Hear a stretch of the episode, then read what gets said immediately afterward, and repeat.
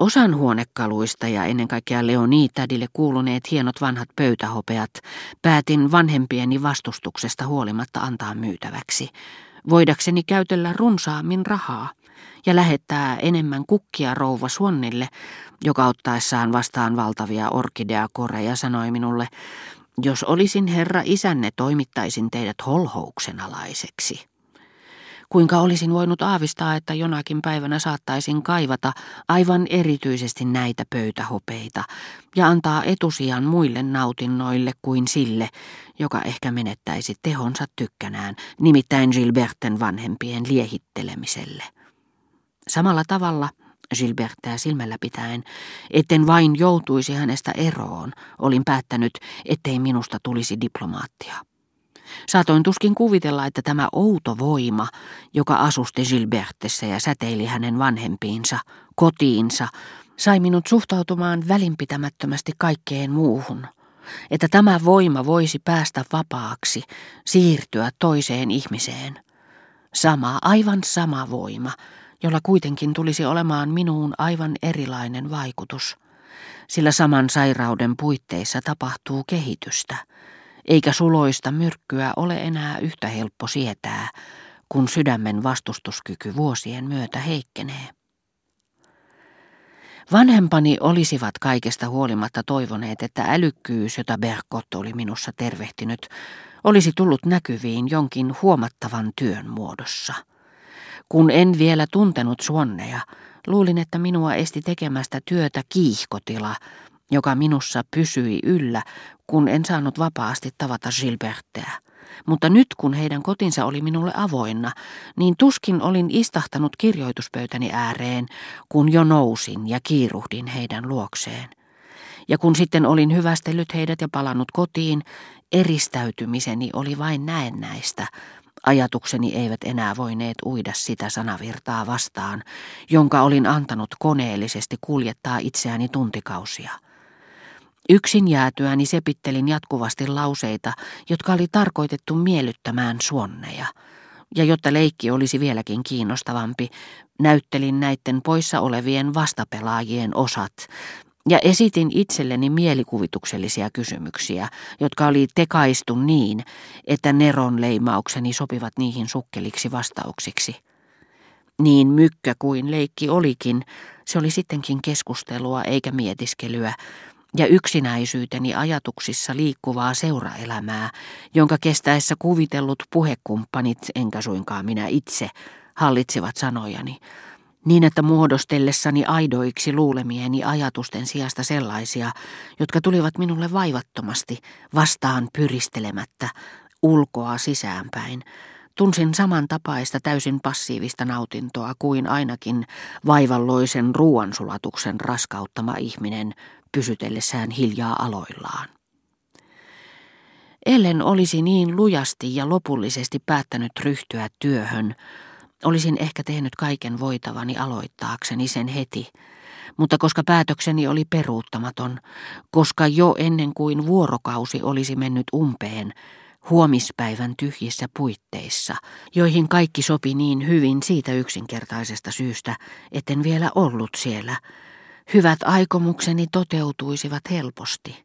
Ei kannattanut valita iltaa, jolloin olin liian huonossa vireessä ottaakseni ensiaskeleita, joille jälkeen tulevat päivät eivät valitettavasti osoittautuneet sen otollisemmiksi. Mutta päätin olla järkevä.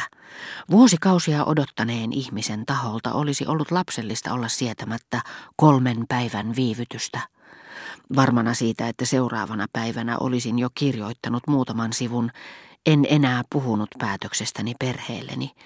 Minusta oli parempi odottaa muutama tunti ja näyttää sitten rauhoittuneelle ja tyytyväiselle isoäidilleni työn alla olevia sivuja.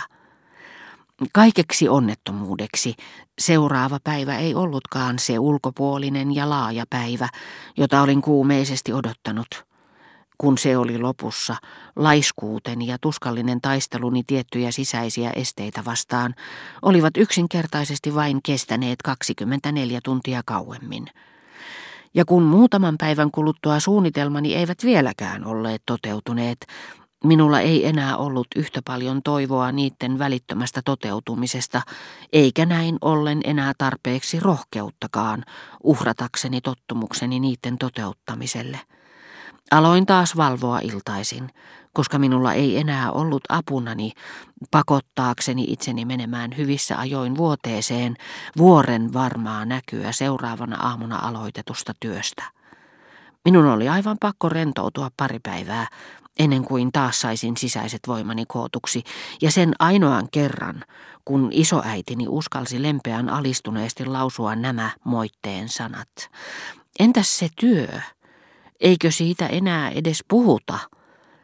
Kannoin hänelle kaunaa varmana siitä, että kykenemätön kun oli tajuamaan päätöstäni järkkymättömäksi, hän oli vain estänyt sen täytäntöönpanon kuka ties miten pitkäksi aikaa epäoikeudenmukaisuutensa aiheuttamalla mieliharmilla, jonka vallassa en olisi halunnut työtäni aloittaa. Hän vaistosi heti, että hänen epäilyksensä olivat sokeudessaan törmänneet tahtoon. Hän katui sanojaan, syleili minua ja huudahti, anna anteeksi, en puhu enää koko asiasta ja jotta en menettäisi rohkeuttani, hän vakuutti, että heti kun terveydentilani kohentuisi, työ seuraisi sitä itsestään kuin kaupan päällisiksi.